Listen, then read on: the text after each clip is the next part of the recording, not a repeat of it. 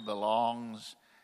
Amen. I just can't sing it like Debbie Ruth and others. I don't think you'd want to hear it, but thank God. Let's tell the choir we appreciate that. What a wonderful ministry to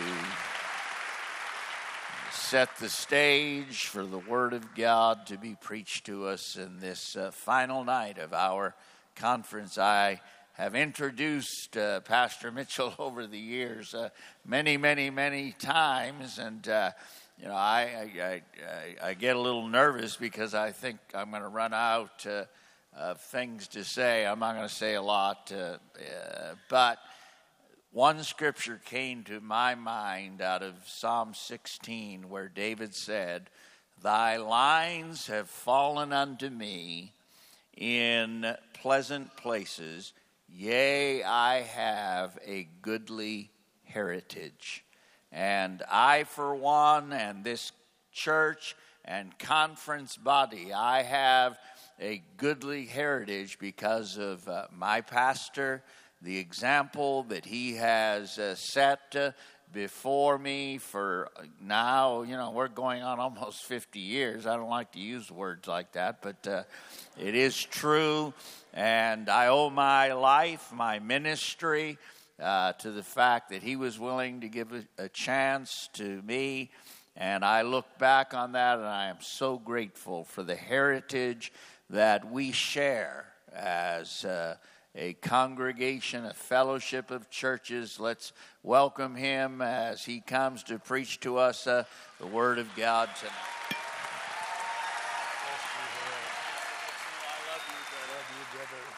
Thank you Have at it.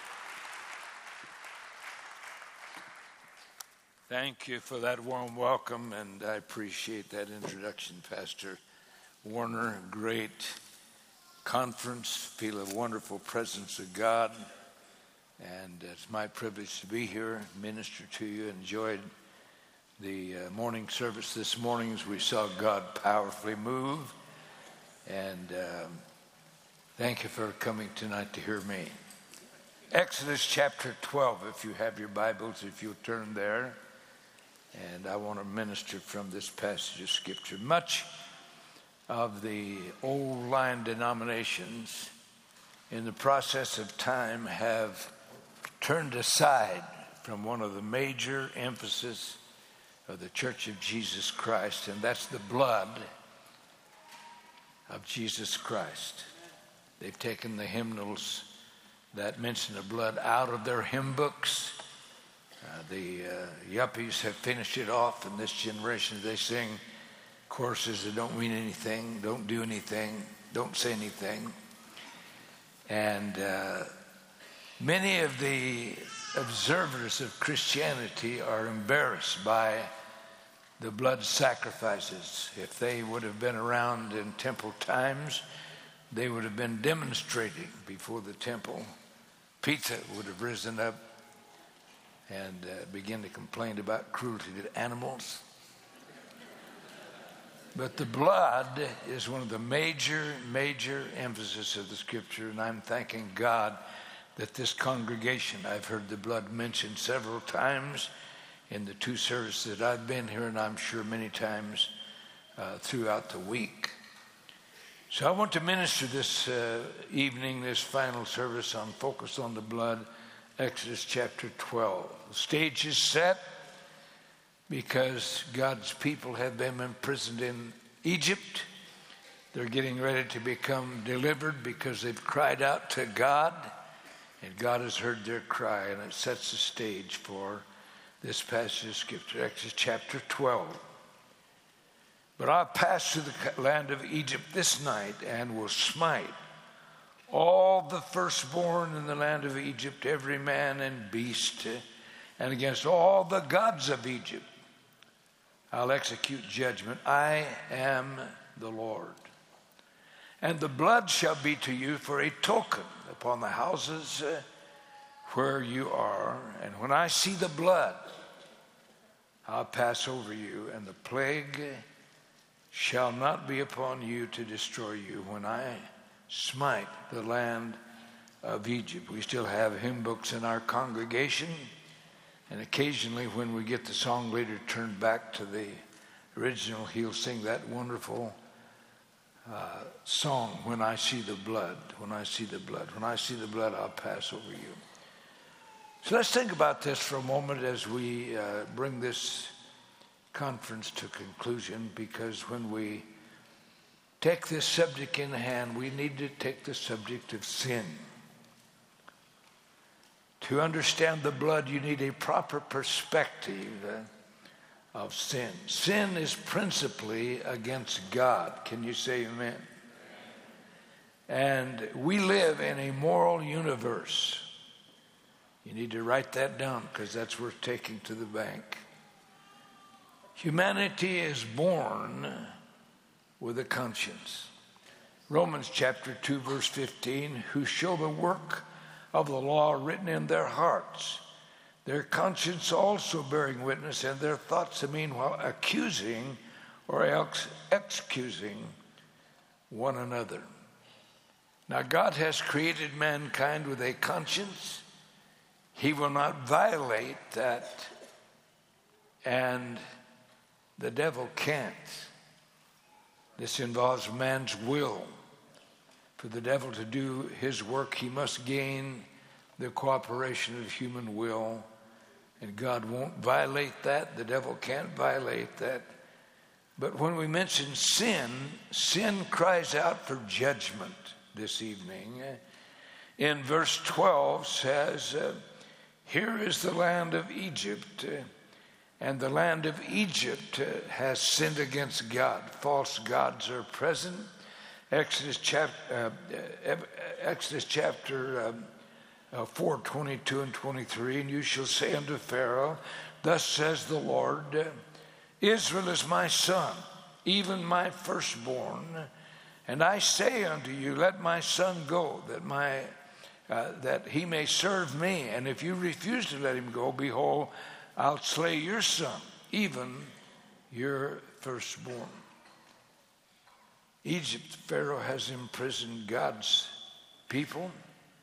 They're slaves in the land of Egypt. They cry out to God for relief, and God answers and hears that. Uh, brings to the forefront the subject of sin.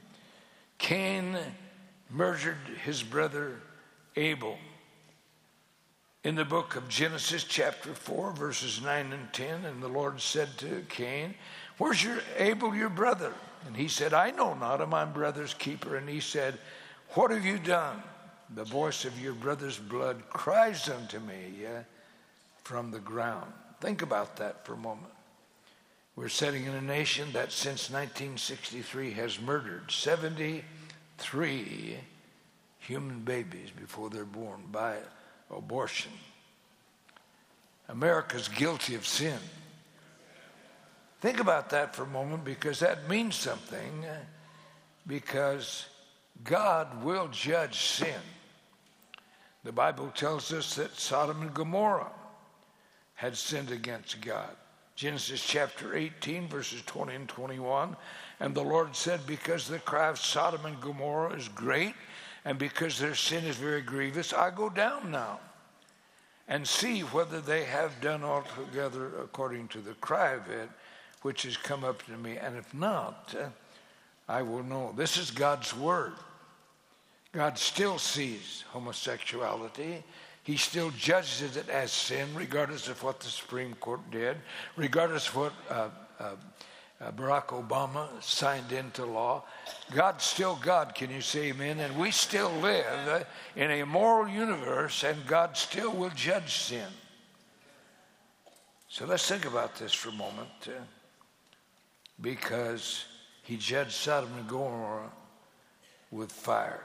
This has national and generational dimensions. Genesis chapter 15, verse 16.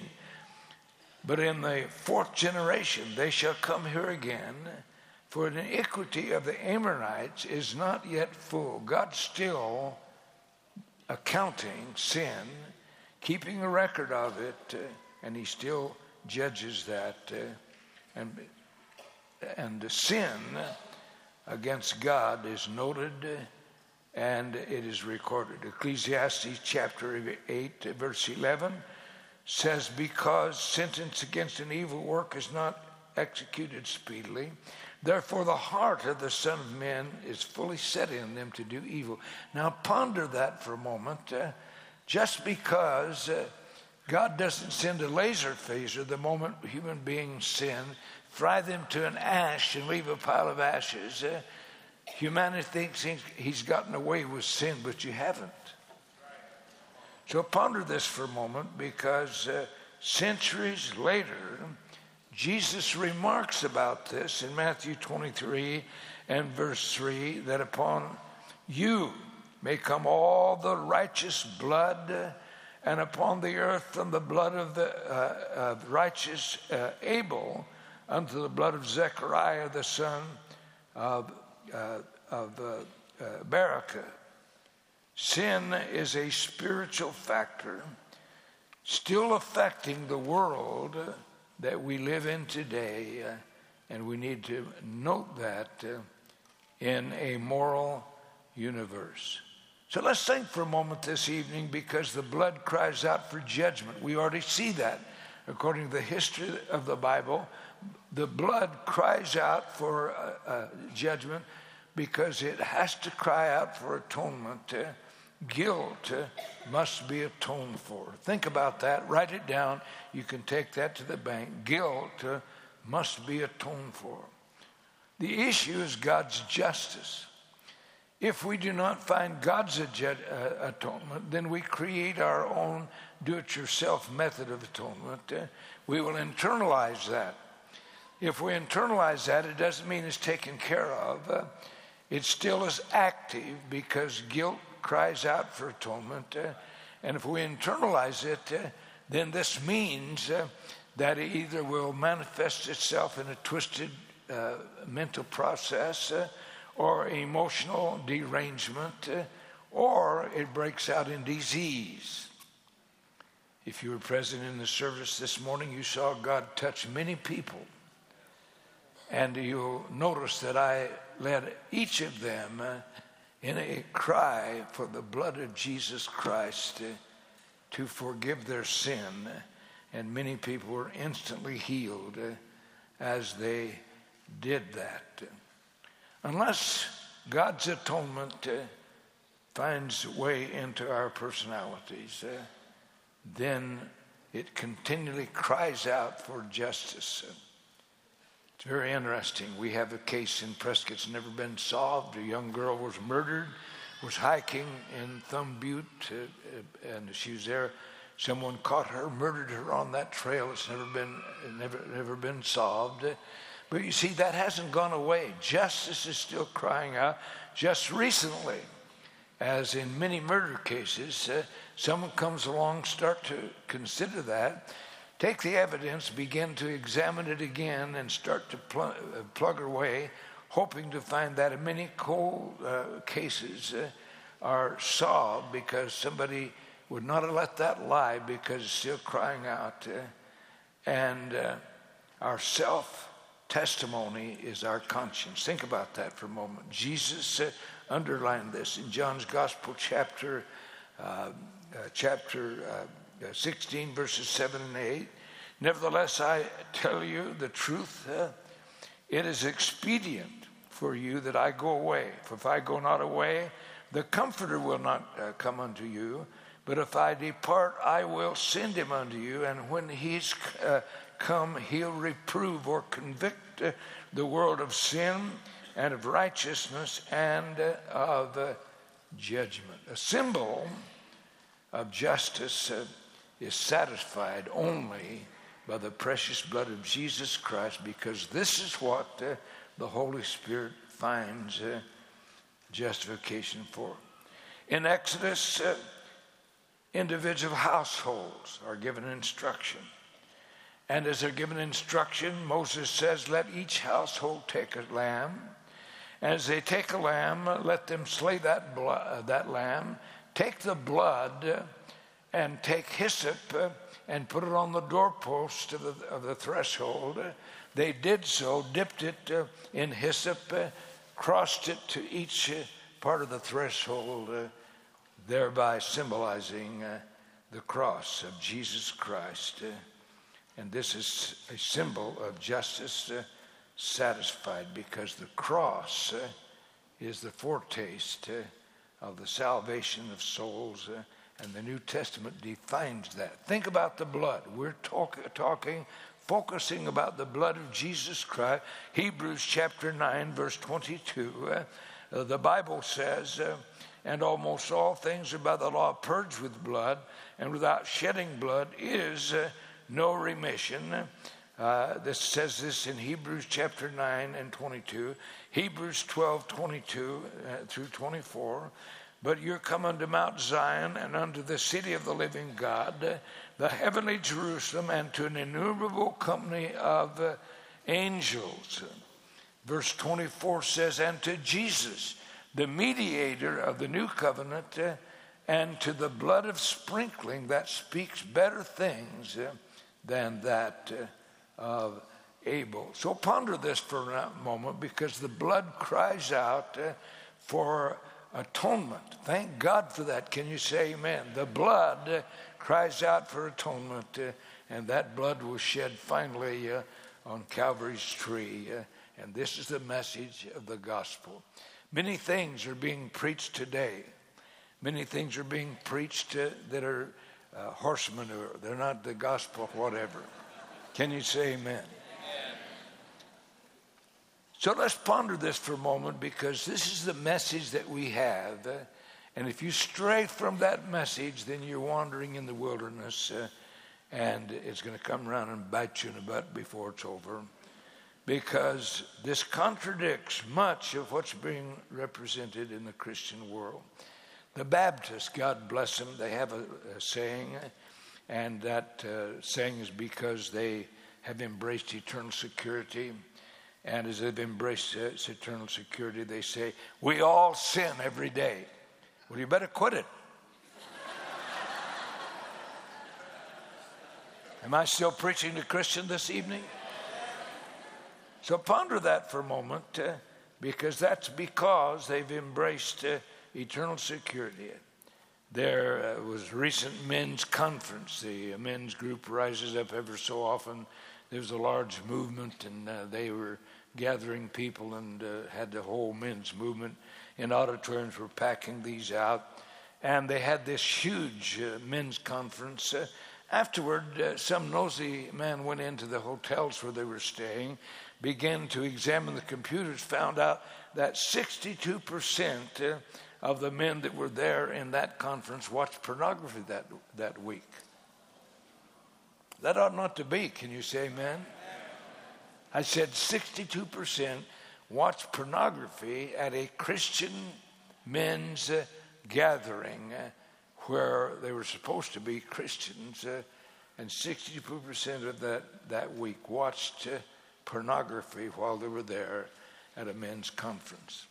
I have an ad in a magazine, and that ad in that magazine says uh, pornography uh, is the uh, paralyzing factor uh, of many of the churches uh, today. So let's look at history for a moment because history defines our message. Uh, John the Baptist, the Bible says, was probably residing in Qumran, or just above the Dead Sea in the commune where the Essenes were gathered together because the uh, religious group in Jerusalem had largely departed from, even though they still have the temple ritual, they've departed from the Word of God.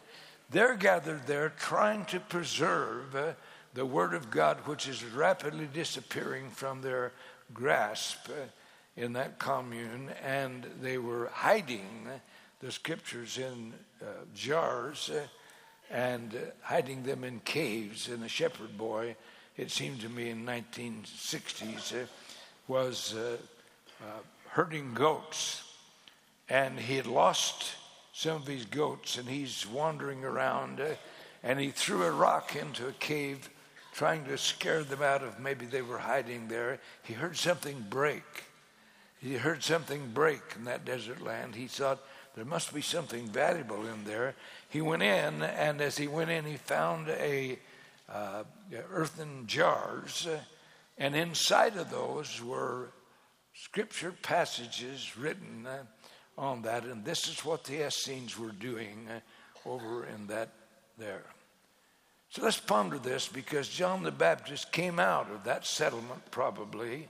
And the Bible says in Matthew's Gospel, chapter 3, 1 and 2, now in the 15th year of the reign of Tiberius Caesar, uh, uh, uh, uh Pontius Pilate being governor of, of Judea, and Herod being tetrarch of Galilee, and his brother Philip, tetrarch of, Tetri, of Iturea, and the region of, of Trachonitis, and Lysanias, the tetrarch of Abilene, Annas and Caiaphas being the high priest, the word of God came unto John. Thank God for that. Think about that. The word of God. John the Baptist came preaching. When he came preaching, he wasn't preaching anything new, but what he was preaching was alive in him. Hallelujah. You can be preaching, and it all may be in the Bible, but it's not alive in you, folk. Oh, thank God. But the Word of God came to John preaching the baptism of repentance for the remission of sins. Luke 3, verse 3 says, Annas and Caiaphas being the high priest, the Word of God came unto John, the son of Zechariah, in the wilderness. When John began to speak, the Word of God was living inside of him. Uh, it wasn't anything new, but what he preached was anointed. It makes a difference. Can you say amen? Uh, and when he came out, uh, God got a hold of what he was preaching, uh, and said, God got a hold of it, it made it alive. Uh, think about that in the book of Jeremiah, chapter 8, verse 5 and 6. Why then? is this people of Jerusalem hit, slidden back uh, by perpetual backsliding. Uh, they hold fast to deceit. Uh, they refuse to return. I hearkened and heard, uh, but they spoke not aright. No man repented of his wickedness, saying, What have I done? Everyone turned to his uh, course uh, as a horse rusheth into the battle. Think about this for a moment no television sets. Uh, they had no cell phones. They had no modern means of, means of communication. But all the settlements along the Jordan River came out to here, down by the Dead Sea, uh, where John was baptizing. Uh, and all of Judea came out all of Jerusalem came out because this man preached, uh, and when he preached, uh, his message was alive. It penetrated to the depths of their spirit, uh, and they came out and began to be repentant of their sins. Jesus followed with this same message. John chapter, Matthew rather, chapter 4, verse 17. And from that time, Jesus began to preach and say, Repent for the kingdom of God is at hand. Do you still ever hear the word repentance anymore? If you don't, then shame on your pastor because it still is a valid message uh, and men are still commanded to repent. Can you say amen? amen? So, this is spelled out in the Bible as a responsibility of conduct. Listen to Luke 3, verse 8. They began to be stirred and they said, What must be we do? John says, Bring forth therefore fruits uh, worthy of repentance, uh, and begin not to say within yourself, We have Abraham as our father, for I say unto you, God's able of these stones to raise up children unto Abraham. And also the axe is laid to the root of the trees. Every tree, uh, therefore, which brings forth not forth good fruit is hewn down and cast into the fire. Now think about this. You and I are a part of a tremendous fellowship that God started. I didn't start this. God started this fellowship. Uh, when I came to Prescott, Arizona in 1970 uh, to a broken old four square church, uh, I didn't preach anything new. I simply preached what was in the book. But part of what I preached had to do uh, with turning from sin and inviting people to make a public profession uh, of their sins. Think about that because it was nothing new. It was nothing that wasn't in the Bible already, uh, but it just was alive in me and began to be proclaimed. Listen to verse 10. And the people asked him, saying, What shall we do then? He answered and said unto them, He that has two coats, uh, let him impart to him that has none, and he that has food, uh, let him do the same. When I came to Prescott, Arizona in 1970, uh, the Jesus People movement was in full bloom, and we simply tied on. We didn't start it, we simply tied on to what God was already doing.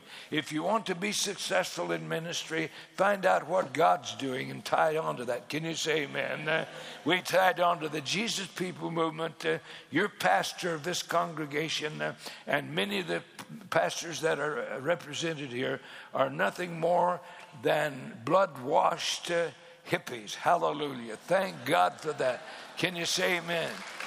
Can you say amen? Nothing more than blood washed hippies. They once were traveling over America with a bedroll, a dog, and a girl. Got saved. Hallelujah. Began to spread out over the whole world. Uh, and at the present time, we crossed last month uh, 2,500 uh, Christian fellowship churches uh, in, uh, uh, in 114 nations. Can you say amen? God has done that. God has done that.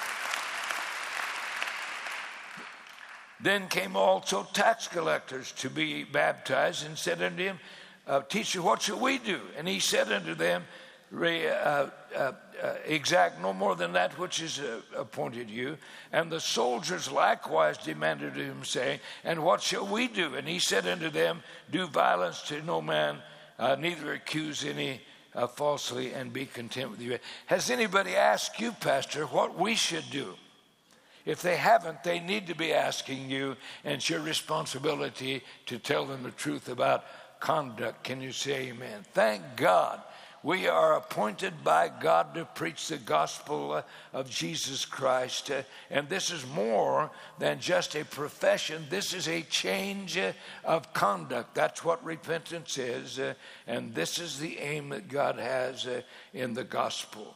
Not God's uh, name named once in a while, but telling people you need to repent of sin and get right of God. And this is what God is aiming at. The gospel uh, is God's atonement uh, that we create uh, a message that embodies that. Uh, and uh, it's not a do it yourself method, uh, but it's believing the gospel of Jesus Christ. Unless you do that, then you're going to become mentally imbalanced. Unless you do that, then you're going to become emotionally twisted. Unless you do that, you're going to break out with disease because we only have to have God's remedy. We live in a moral universe, uh, and that's what God requires. Hebrews chapter 13, verse 14. This is a generation uh, that has been destroyed by pornography. But the solution to that is Hebrews chapter 3, uh, or chapter 9 rather, verse 13 and 14. If the blood of bulls and of goats sanctifies uh, to the purifying of the flesh, how much more? Shall the blood of Jesus Christ, uh, who through the eternal Spirit offered himself with, without spot to God, purge your conscience. Thank God for that. Can you say amen? Purge your conscience uh, from dead works uh, to serve the living God. There is no other remedy, uh, never will be. Uh, and this is why we need to keep preaching about and calling people to come to the blood of Jesus Christ. I want you to bow your heads in this entire auditorium. Uh, मैं चाहूँगा परमेश्वर के वचन की ओर मुड़ू परमेश्वर का वचन जो हमें जीवन देता है और इसे हमने बाइबल स्टडी में भी देख रहे परमेश्वर का वचन क्या है लुका उसकी पंद्रहवीं अध्याय Luke the gospel of Luke chapter 15 seventeen to nineteen. सत्रह से लेकर उन्नीस वचन। लुक उसकी पंद्रहवीं अध्याय। सत्रह से लेकर उन्नीस वचन।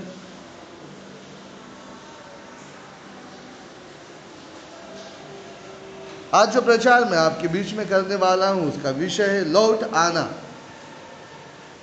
यानी बाइबल हमें परमेश्वर की इच्छा के बारे में जा ब, बताती है। और परमेश्वर की इच्छा जो है, वो हमारे जीवन को चलाता है और खास करके मसीह जीवन को चलाता है। और ये बहुत ही ज़रूरी है देखना कि क्या हमारा मसीह जीवन, जैसे परमेश्वर ने तय किया है, जैसे मसीह के अंदर चलना चलना चाहिए, क्या उस प्रकार से चल रहा है। और इसीलिए मसीह जीवन में बहुत ही आवश्यक होता है कि हम हमेशा अपने आपे में रहें। और अपने आपे में रहते हुए हम अपने आप को परखें ताकि एक उम्दा मसीह जीवन हम जी सकें। आइए इन वचनों के द्वारा हम पढ़ेंगे लुका उसकी पंद्रहवीं अध्याय और सत्रह से लेकर उन्नीस वचन।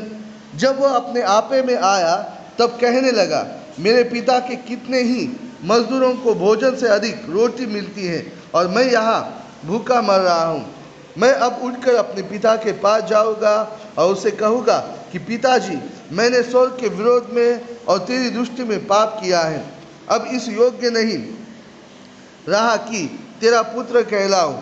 मुझे अपने एक मजदूर के समान रख ले। विश्व वचन भी हम पढ़ेंगे। तो वो उठकर अपने पिता के पास चला।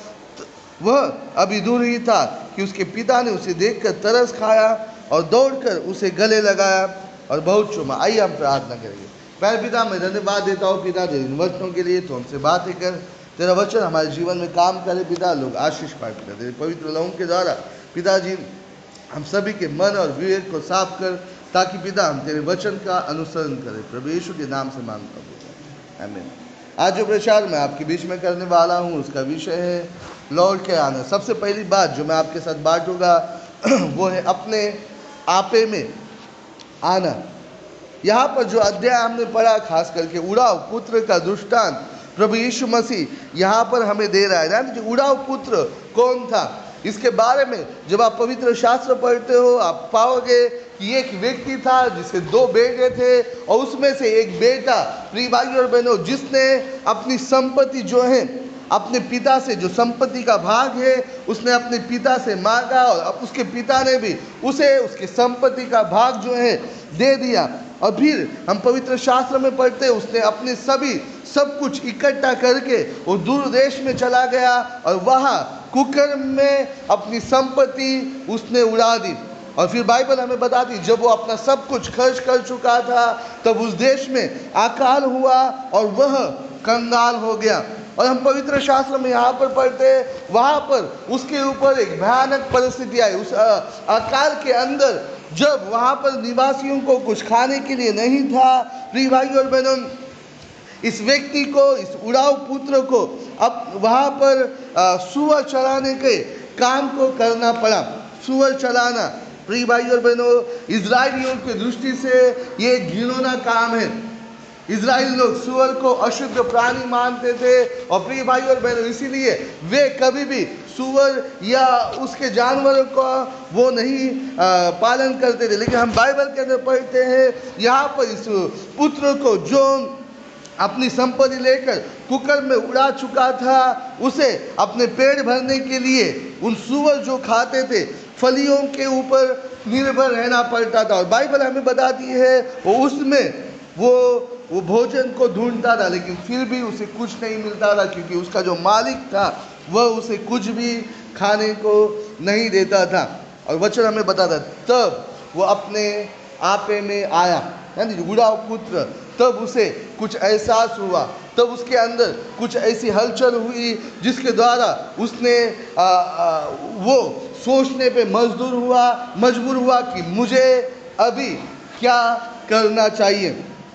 उड़ा पुत्र जो यहाँ पर इस अध्याय में है, कई बार उन पापियों का दर्शक है, उन लोगों का दर्शक है, जो प्रिय भाई और बहनों, पाप में जीवन जी रहे हैं। ये उड़ाव पुत्र हमारे आत्मिक जीवन को दर्शाता है। हमारे आत्मिक जीवन की स्थिति को दर्शाता है कि हम किस प्रकार से जीवन जी रहे हैं। न केवल प्रिय भाई और बहनों, मसीहों के, लेकिन जो लोग इस दुनिया में है, उनके भी आत्मिक स्थिति को दर्शाता है। वे लोग जो जीवित परमेश्वर को नहीं जानते, जो जीवित परमेश्वर से दूर पापों में जीवन जी रहे हैं और उन्हें उद्धारक प्रभु यीशु मसीह की सुसमाचार की आवश्यकता है, ताकि वे सुसमाचार के द्वारा अपने पापों की गंभीरता को जाने, सुसमाचार के द्वारा उन्हें इस बात का पता चले कि वे परमेश्वर से कितने दूर है और उन्हें लौट आने की क्यों आवश्यकता है और वे कैसे परमेश्वर के निकट आ सकते हैं। यानी सुसमाचार इन लोगों के जीवन को बदल सकता है। मैं आपको बताना चाहूँगा, जितने भी लोग आपके अड़ोस पड़ोस में रहते हैं, जितने भी लोग आपके काम के ऊपर हैं, जितने भी लोग आपके एरिया में रहते हैं, आपके शहर में रहते हैं, उनमें से प्रिय भाई और बहनों, अधिकांश लोग पाप में जीवन जी रहे हैं। आपके दोस्त जो अधिकांश प्रिय भाई और बहनों है, चाहे आपके स्टूडेंट हो गए या प्रिय भाई और बहनों, आपके रिश्तेदार हो गए, वे पाप में जीवन जी रहे और उनका अंजाम क्या है? उनका जीवन किस प्रकार से है?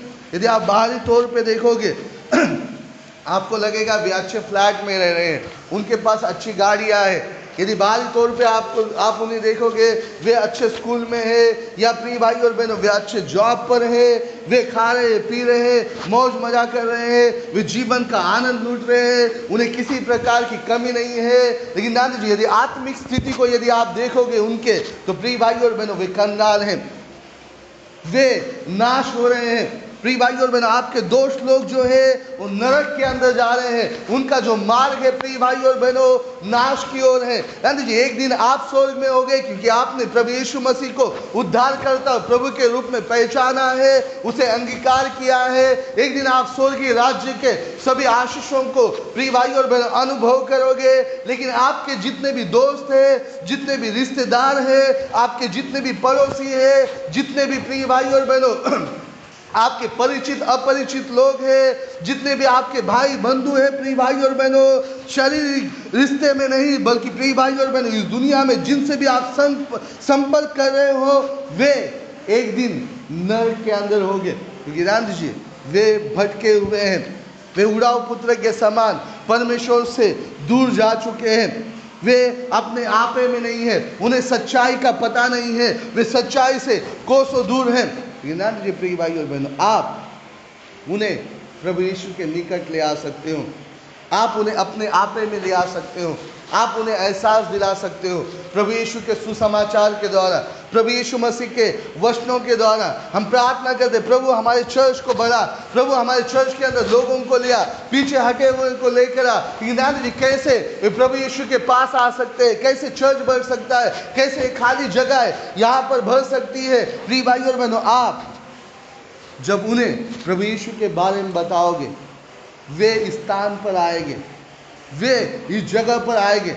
सुसमाचार लोगों को चर्च के अंदर ले आता है। सुसमाचार चर्च को लोगों के द्वारा भरता है। सुसमाचार के द्वारा ही चर्च जो है संख्यात्मक रीति से बढ़ता है। प्रिय भाई और बहनों, बिना सुसमाचार हमारी प्रार्थना है कि प्रभु हमारे चर्च को बड़ा व्यर्थ है। यदि आप यीशु के बारे में किसी को नहीं बताते, प्रिय भाई और बहनों, आप कितनी भी प्रार्थना करो, प्रभु मेरे चर्च को बढ़ा प्रिय भाई और बहनों, वो प्रार्थना एक पाखंड के समान है। యుగానికి సుసమాచార్ लोगों के जीवन में कार्य करता है। हम देखते हैं, जब पत्रस उठ खड़ा हुआ, उसने प्रभु यीशु का सुसमाचार सुनाया। हम पवित्र शास्त्र में पढ़ते तब लोगों के मन छीत गए। उन्हें एहसास हुआ कि हमने जो किया है, वो गलती है। हमने जो कुछ भी किया है, वो पाप है। और हमें परमेश्वर की ओर मुड़ने की आवश्यकता है। हम बाइबल में पढ़ते उन्होंने पत्रस से पूछा कि अब हम क्या करें? और बाइबल हमें बता दी, पत्रस ने उन्हें बताया, प्रभु यीशु पर विश्वास करो।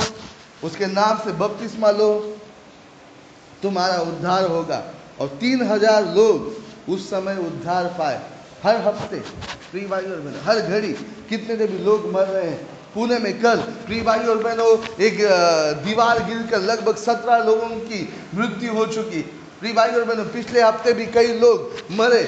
और बहनों, मैं हमेशा बताता हूँ, यदि आप न्यूज़ पढ़ोगे, कई लोग मर रहे हैं। न केवल भाई और बहनों, शारीरिक रीति से ध्यान दीजिए वहाँ पर आत्मिक रीति से उनके लिए पूरी रीति से दौर बंद हो चुका है। अभी वे कितनी भी दुहाई करेंगे, परमेश्वर से, परमेश्वर हमें इस नर से बचा। भाई और बहनों, उनको बचाने वाला कोई नहीं है, लेकिन सुसमाचार लोगों को बदल सकता है। सुसमाचार लोगों को एहसास दिला सकता है कि वे कहाँ पर है? मैं एक पाप में जीवन जी रहा हूँ। मैं नर के अंदर जा रहा हूँ। मुझे प्रभु यीशु की आवश्यकता है। आपका जीवन उन लोगों को बदल सकता है। आप इस चर्च के लिए प्रिय भाई और बहनों वो व्यक्ति बन सकते हो जो लोगों को प्रकाश की ओर ले आता है। और इसीलिए भाई और बहनों, एक पापी व्यक्ति को यदि परमेश्वर के निकट आना है, उसे अपने आपे में आना बहुत ही आवश्यक है। आपे में आना मतलब उस समझ तक पहुँचना, उस एहसास तक पहुँचना कि मैं जिस स्थान पर खड़ा हूँ, वो गलत है। मैं जिस जगह जो जीवन जी रहा हूँ, वो नाश में जीवन है। और मुझे इस नाश में जीवन से बाहर आने की आवश्यकता है। मुझे यहाँ पर बदलाव करने की आवश्यकता है। मुझे एक अलग कदम उठाने की आवश्यकता है। मुझे इस कीचड़ से बाहर आने की आवश्यकता है। और ध्यान दीजिए सुसमाचार, उस पापी व्यक्ति के जीवन में ये काम कर सकता है। सुसमाचार, उस पापी व्यक्ति को बदल के रखता है। हाँ जी ये एक आत्मिक जो स्थिति है न केवल प्रिय भाई और बहनों बाहर लोगों की बल्कि मसीह लोगों की भी है। हाँ जी वे मसीह लोग जिन्होंने वो संपत्ति प्रिय भाई और बहनों कुकर में उड़ा दी। यानी जी परमेश्वर मसीह लोगों को भी देखता है। और कई बार मसीह लोग भी आ, अनेक बातों के अंदर अनेक ऐसी जगह होती है जब वे आत्मिक जीवन में पीछे हटे हुए होते हैं और उन्हें वहाँ पर अपने आपे में आने की आवश्यकता होती है। जी लवादी किया कि कलिसिया के बारे में प्री भाई और मैंने पिछले कुछ दिनों पहले मैंने प्रचार किया था तीसरी अध्याय से। प्री भाई और बहनों, प्रकाशित वाक्य वहाँ पर पवित्र शास्त्र में बता बताती है कि परमेश्वर मसीहों से कहता है, वो कलिसिया से कहता है कि तू गुनगुना है। न तो तू ठंडा है, न तो तू गर्म है, बल्कि तू गुनगुना है और मैं तुझे उगलने पर हूँ। दीजिए मसीहों की स्थिति भी कई बार इस उड़ाव पुत्र के समान हो चुकी है।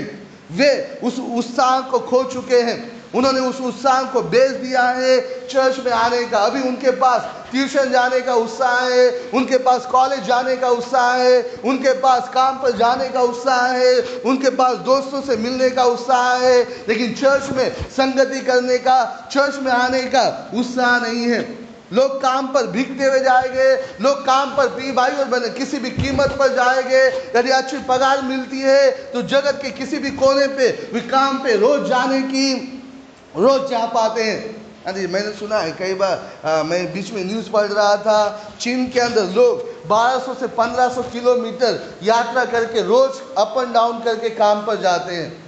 क्योंकि वहाँ पर बुलेट ट्रेन है, जो हज़ार बारह सौ किलोमीटर लगभग एक या दो, तीन घंटे में पहुँचा देती है। अरे, कई बार लोग हम देखते हैं, चर्च को अंतर में नापते हैं। उन्हें चर्च जो है, बहुत ही नज़दीक चाहिए। चर्च में आने के लिए उन्हें सभी प्रकार की सुविधाएँ चाहिए।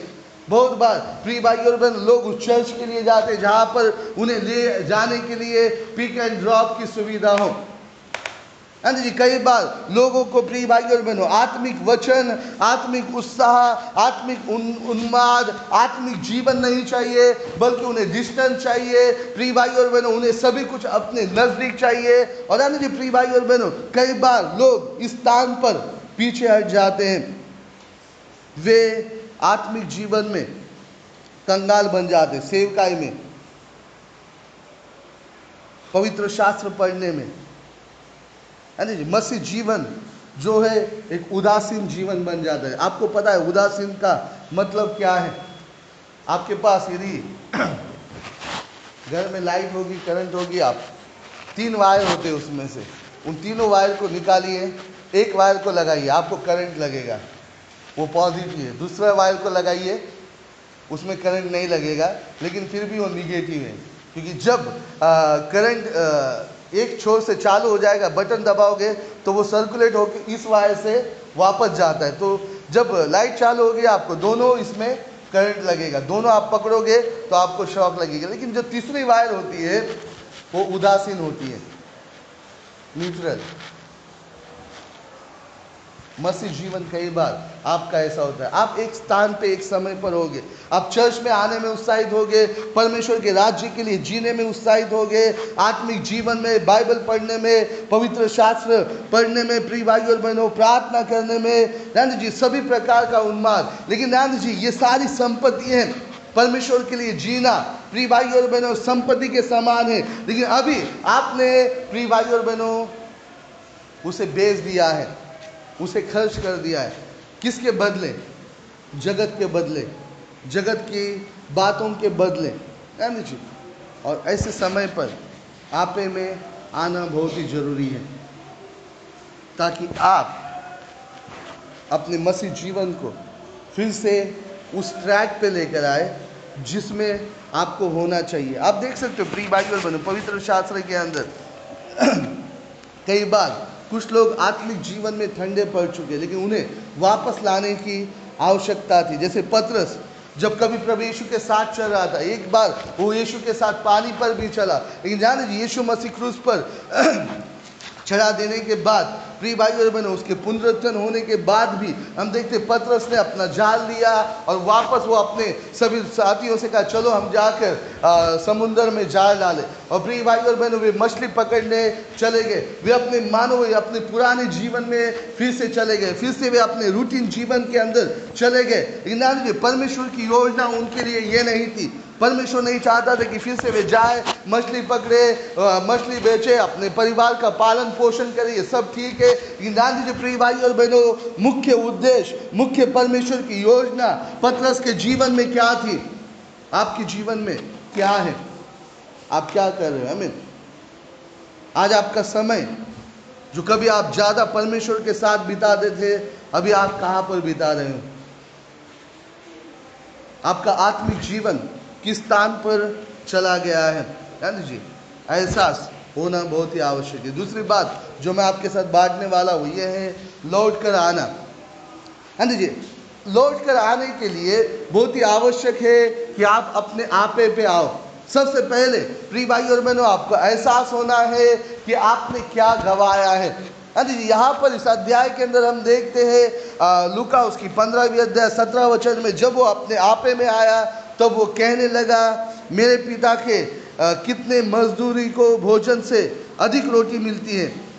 और मैं यहाँ भूखा मर रहा हूँ। यानी यहाँ पर इस उड़ाव पुत्र के अंदर यह एहसास है, उसने क्या खोया है? एक समय उसके पास पिता की सारी संपत्ति थी। एक समय वो अच्छी रीति से भोजन कर रहा था। एक समय उसका मसीह जीवन उत्साह के साथ था। वो जाता था, सुसमाचार सुनाता था, अपने हर एक दोस्तों को। वो यीशु के बारे में बताते हुए न कतराता था। न डरता था, उन्हें चर्च में आमंत्रित करता था, वो प्रार्थना के अंदर घंटों बैठकर परमेश्वर से बातें करता था बाइबल पढ़ना उसे कभी भी बोझिल नहीं रखता था, वो आत्मिक संपत्ति से भरा हुआ था, उसके जीवन में एक आत्मिक आनंद था, जो टीवी देखकर पिक्चर देखकर होटल में खाकर या दोस्तों के साथ, वो आने वाला आनंद नहीं था, बल्कि एक सच्चा आनंद उसके अंदर था, सच्ची तृप्ति उसके अंदर था, लेकिन अभी वो कंगाल हो चुका है। अभी वो अपने आप को देखता है। प्री भाई और बहन, ये एहसास आना बहुत ही ज़रूरी है। दीजिए खतरनाक क्या है? या सबसे भयानक बात कौन सी है? मसीहों को एहसास न होना कि वे भटक चुके हैं। पीछे हटे हुए लोगों के साथ जो समस्या है, वो समस्या यही है कि वे कभी भी इस स्थान पर नहीं आते कि वे पीछे हटे हैं।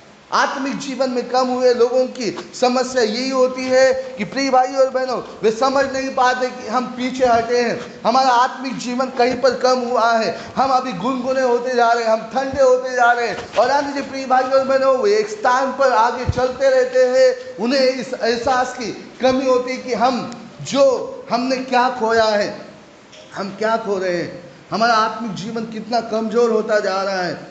हम उस संपत्ति को एक एक करके उड़ा दे रहे हैं एक एक करके आई मीन चर्च में आने की जो संपत्ति है, वो और अन्य प्री भाई और बहनों हम कम कम प्रभु में होते जा रहे हैं। और एक समय आता है कि ध्यान दीजिए आप पूरी रीति से निष्ठुर हो जाते हो। निष्ठुर मतलब पूरी रीति से आप कठोर हो जाते हो। पूरी रीति से आप परमेश्वर को भूल जाते हो। उड़ा पुत्र को एहसास हो गया कि मैं क्या हूँ? और जी, एहसास सही समय पर होना बहुत ही ज़रूरी है। ताकि आप आत्मिक उन्माद से फिर से भरो। आप ठंडे नहीं, बल्कि सरगर्म हो जाओ। गांधी जी, प्रिय भाई और बहनों, इसे एहसास हुआ, उसने क्या खोया? उसे एहसास हो गया कि मेरी वर्तमान स्थिति क्या है। मैं अभी कैसा जीवन जी रहा हूँ? मैं क्या कर रहा हूँ? उसे एहसास हो गया। मैं क्या कर रहा हूँ? मैं कहाँ पर बैठा हूँ? जी, मैं क्या कर रहा हूँ? आई मीन क्या मैं वो जीवन जी रहा हूँ जिसके लिए परमेश्वर ने मुझे चुना है? क्या मेरे अंदर वो मसीह जीवन है जो चाहिए? क्या मैं आज उस प्रकार से जीवन जी रहा हूँ? मुझे कहाँ पर बदलना है? क्या मैं सुन पा रहा हूँ? क्या मेरे हृदय में वो हलचल हो रही है? जी, प्रिय भाइयों बहनों, मेरी वर्तमान स्थिति क्या है? इसीलिए पौलुस कहता है, दूसरी ग्रंथी तेरहवीं अध्याय में चार या पाँच वचन होगा मेरे ख्याल से। और वो कहता है, परखो कि तुम विश्वास में हो कि नहीं। नहीं तो जब वो दिन आएगा, तब तुम निकम में ठहरोगे तो परखो कि तुम विश्वास में हो कि नहीं। तो जब प्रभु का दिन आएगा, तब तुम निकम में ठहरोगे आपको जब एहसास नहीं होता आपके वर्तमान स्थिति का सोचिए उस पाँच कुवारी के बारे में जो प्रभु यीशु मसीह ने दुष्टांत दिया। आप देख सकते हो, पाँच कुवारियाँ जहाँ पर बैठी है, उन्हें एहसास नहीं है कि वे क्या होने वाला है, आगे क्या होने वाला है, प्रभु कब आएगा और दूल्हा कब आएगा। और वो पाँच सहानी कुवारियाँ दिए को लेकर उनके दिए जले हुए हैं, वे तैयार है, सजी हुई है, लेकिन यहाँ पर ये पाँच कुवारियाँ है, वो अपने हाथों में बैठी है, उन्हें वर्तमान स्थिति का कुछ भी अंदाज़ा नहीं है। क्या आपका मसीह जीवन इस प्रकार से चल रहा है?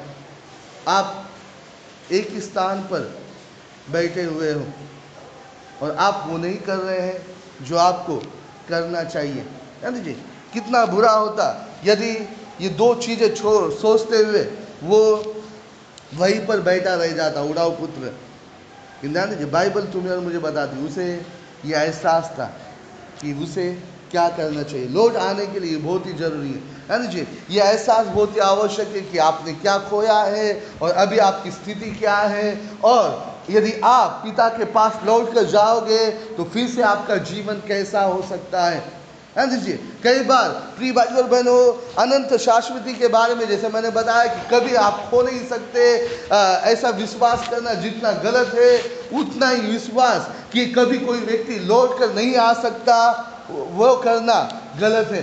क्या कोई प्रवेश के पास फिर से लौट कर नहीं आ सकता? जी, कई बार वचनों का गलत अर्थ लिया जाता है। इब्रानी, उसकी पांचवी या छठवीं अध्याय में इब्रानी का लेखक कहता है, कितना अनहोना है कि यदि कोई मसीह के सभी बातों का स्वाद चके और वो फिर से पीछे हट जाए, उसका वापस लौटना अनहोना है। लेकिन ध्यान दीजिए प्रिय भाई और बहनों, मुश्किल नहीं है, कठिन नहीं है। और परमेश्वर के लिए तो कुछ भी कठिन नहीं। यहाँ पर ये वचन हमें दिखाता है, ये व्यक्ति अपने पिता के पास था यानी वो कभी उद्धार में था, लेकिन वो फिर से उद्धार से बाहर चला गया। यानी जब उसे अपनी स्थिति का अंदाज हुआ, वो वापस लौट कर आया। जितने भी लोग पीछे हटे हैं, प्रिय भाई और बहन, यदि आप उन तक पहुंचोगे, यदि आप उन्हें सुसमाचार सुनाओगे, उन्हें वापस आप चर्च में इनवाइट करोगे, वे लौट कर आएँगे। आई आपके जो आत्मिक जीवन की स्थिति है, प्रिय भाई और बहनों का आज आप कई जगहों पे ठंडे हो चुके होंगे, आपके जीवन में कई जगहों पर आप, प्रिय भाई और बहनों, परमेश्वर के लिए नहीं जी रहे होगे। यदि आप अपने आप पर गौर करोगे तो प्रिय भाई और बहनों, आप लौट कर आ सकते हो। लेकिन इसके लिए एहसास की ज़रूरी है। इसके लिए आपके अंदर एक कन्विक्शन आना चाहिए। यहाँ पर उड़ाऊ पुत्र ने सोचा। बूढ़ा पत्र क्या सोचता है? वो कहता है, मेरे पिता के घर पे आई मीन जो मजदूर हैं, उनके पास भोजन से भी बढ़कर खाने के लिए है। भोजन से भी ज़्यादा खाने के लिए रोटी है। वे तृप्त है। क्या आप देख सकते हो, प्रिय भाई और बहनों? आप नज़र डालिए, आप सोचिए। आप देख सकते हो, पत्रस का जीवन, पौलुस का जीवन आप उन मसीहों को देखें जो परमेश्वर के लिए उत्साह के साथ जी रहे हैं मीन आप देख सकते हो, मैं क्या हो सकता हूँ यदि मैं प्रभु के लिए जीऊँगा? इसीलिए इफिस की कलिसिया को प्रकाशित वाक्य, उसकी दूसरे अध्याय में प्रभु यीशु कहता है, तू, तूने अपना पहला प्रेम खो चुका है। याद कर कि तू कहाँ पर गिरा था। उस स्थान को तू याद कर। तू कहाँ पर खोया था? आप सोच सकते हो, मेरा मसीह जीवन कैसे बन सकता है? यदि मैं पिता के पास जाऊँगा, यदि मैं परमेश्वर के लिए समय दूँगा, यदि मैं हर सभा में आने के लिए समर्पित रहूँगा, यदि मैं बाइबल ज़्यादा पढ़ूँगा, यदि मैं और कुछ मिनट प्रार्थना के अंदर बिताऊँगा, यदि मैं और यीशु के बारे में किसी न किसी को बताऊँगा यदि मैं यीशु के लिए ज़्यादा समर्पित होगा क्या हो सकता है? बहने जो यहाँ पर बैठी, भाई, जो यहाँ पर बैठे, आप सोच सकते हो, यदि मैं प्रभु के लिए, जीने के लिए आगे आऊँगा, क्या हो सकता है? कितना बदलाव आ सकता है। और प्रिय भाई और बहन, ये सच्चाई है, यदि आज आप अपने जीवन को प्रार्थना और उपवास में दोगे, यदि आप अपने जीवन को समर्पित करोगे ताकि बोझ लेते हुए आप किसी को सुसमाचार सुनाओ, यदि आप चर्च का भार उठाने के लिए आगे आओगे, यदि आप अपने पास्टर के साथ कंधे पे कंधा मिलाकर सेवकाई में सेवकाई करने के लिए आगे आओगे, आप उस बहुतायत के जीवन को जिसके लिए परमेश्वर ने तुम्हें और मुझे बुलाया है, देखोगे। आई मीन यीशु ने कहा, मैं बहुतायत जीवन देता हूँ, मैं जीवन देता हूँ। और बहुतायत का जीवन देने आया हूँ। और बहुतायत का जीवन आप देख पाओगे। यहाँ पर उड़ा पुत्र की आँखें खुली हैं। वो कहते हैं, वहाँ पर कितना अच्छा है। वो कहते हैं, मैं अपने पिता के पास लौट कर जाऊँगा। इर्मिया उसकी तीसरी अध्याय और बाईस वचन, हे भटकने वाले, लड़कों, लौट आओ, मैं तुम्हारा भटकना सुधार दूँगा।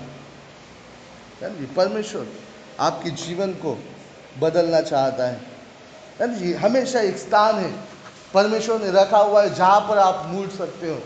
हर एक जगह पर, आपके जीवन के हर पड़ाव में प्रिय भाई और बहनों, अभी आप सभी लोग यहाँ पर जवान हो। प्रिय भाई और बहनों, मैं भी जवान हूँ, मैं बूढ़ा नहीं हो चुका हूँ। अभी तक मैं चालीस के ऊपर नहीं हूँ और पैंतीस और चालीस के बीच में ही हूँ। आई मीन तो मैं आपको बताना चाहूँगा प्रिय भाई और बहनों, हमारे लिए मूडने का स्थान है। मैंने एक प्रवचन आपको भेजा था एम पी थ्री भेजी थी पास्टर रे रूबी की। प्री भाई और बहनों, एक सामर्थशाली प्रचार वहाँ पर है। प्री भाई और बहनों, परमेश्वर ने आपके लिए एक स्थान रखा है। और जी आप कहीं पर भी परमेश्वर के लिए जी सकते हो। दान जी एक अच्छा मौका है। परमेश्वर के लिए जीने का एक अच्छा चांस प्रभु ने अभी आपको दे दिया है। इस जवान जवान आ, समय में इस तरुणाई में प्रिय भाई और बहनों परमेश्वर ने आपको चुना है ताकि आप उसके लिए कुछ बेहतर करें उसके राज्य के लिए आगे आए। और आप लीजिए इर्मिया के अंदर परमेश्वर का वचन कह रहा है ये अच्छा है कि जवान अपने जवानी में आ, आ, हल को चलाए या बोझ को उठाए। इस जवान दिनों में आप परमेश्वर के लिए ज़्यादा जी सकते हो हमें आप प्रार्थना में समर्पित कर सकते हो वचनों के लिए। अगुवाई के अधीन रहते हुए परमेश्वर के राज्य के लिए आप आगे आ सकते हो। परमेश्वर आपके इस यूथ या जवानपन को इस्तेमाल करना चाहता है उसके राज्य में। वो आपको फिर से प्रार्थना में उत्साह में भरना चाहता है। बाइबल पढ़ने में, चर्च आने में, आत्माओं के बोझ के लिए प्री और बहनों, वो उत्साह में भरना चाहता है। वो कहता है, हे जवान, हे भटकने वालों, लड़को, लौट आओ। मैं तुम्हारा भटकना सुधार दूँगा। यहाँ पर नहीं कहा, बूढ़े लौट आओ। यहाँ पर नहीं कहा, नब्बे साल के लोगों लौट कर आओ। लड़को, वो आपसे बातें करता है। गांधी जी हर उम्र से वो बातें करता है। कि गांधी जी एक उम्र होती है जहाँ पर आप परमेश्वर के लिए ज़्यादा काम कर सकते हो। अभी आप समर्पित होगे, आज यदि आप अपने जीवन को समर्पित करोगे तो जी, आगे चलकर आप परमेश्वर के राज्य के लिए और भी काम कर सकते हो। नंद जी, प्रिय भाई और बहनों, अभी आप अपने जीवन को परमेश्वर के लिए यदि इग्नोर करोगे, प्रिय भाई और बहनों, यदि आप अपने जीवन को, प्रिय भाई और बहनों, परमेश्वर के काम में आज यदि इस्तेमाल नहीं होने दोगे तो आगे चल के बहुत ही कठिन होगा। यानी जी, जैसे जैसे आपकी उम्र बढ़ती जाती है, वैसे वैसे आप कम खतरे उठाने लगते हो। मुझे पता है प्री भाई और बहनों, जब मैं स्कूल के दिनों में था, हम लोग एक प्रकार के आवारा सांड के जैसे थे हमें हम डरते नहीं थे हमें मैं नहीं डरता था। मुझे पता है, मैं दौड़ते हुए प्री भाई और बहनों, चार किलोमीटर दौड़ते हुए घर पे जाता था, दौड़ते हुए स्कूल में आता था। मुझे पता है, हम बीच की छुट्टी में बिंदा दफ्तर उठा के निकल जाते थे और यानी नदी को दो बार आर पार करते थे आई लगभग आधा किलोमीटर नदी, कम से कम 400-500 मीटर जो नदी का किनारा एक दूसरे से था, दूर था, हम पार करके वापस आते थे। एक बार तो मेरे हाथ पैर पूरी रीति से जो है, पानी के अंदर टेढ़े हो गए थे हमें मैं प्रार्थना करते करते कैसा कैसा बाहर आया हमें फिर उसके बाद मैं कभी आगे नहीं गया। इंदिरा जी प्रिय भाई जवान उसके अंदर एक उन्माद होता है, उनके अंदर एक उत्साह होता है। आपने प्रभु ने वो उत्साह रखा है। एक ताकत होती है। आई मीन आपके नसों में, आपके शरीर में एक ताकत है, जो प्रिय भाई और बहनों, प्रभु के लिए आप इस्तेमाल कर सकते हो। ध्यान दीजिए आज की समस्या क्या है? आज हम व्हाट्सएप के अंदर बिज़ी हैं। आज हम फेसबुक के अंदर या अन्य चीज़ों के अंदर ज़्यादा ये, हम ज़्यादा करके टेक्नोलॉजी पर निर्भर हैं। लेकिन ध्यान दीजिए क्या हम सोच रहे हैं कि परमेश्वर हमें लेकर इस्तेमाल करना चाहता है? आज ज़्यादा समय इन सभी चीज़ों के अंदर देने के बजाय प्रार्थना, वचन और प्रभु के राज्य के लिए देने की आवश्यकता है। और ध्यान दीजिए आप जिस स्थान पर हो, आपको सोचने की ज़रूरत है कि मुझे लौटना है। हाँ जी वो स्थान प्रभु ने हमेशा रखा है ताकि आप प्रभु के लिए ज़्यादा काम करो। आइए इस वक्त हम अपने सरों को झुकाएँगे।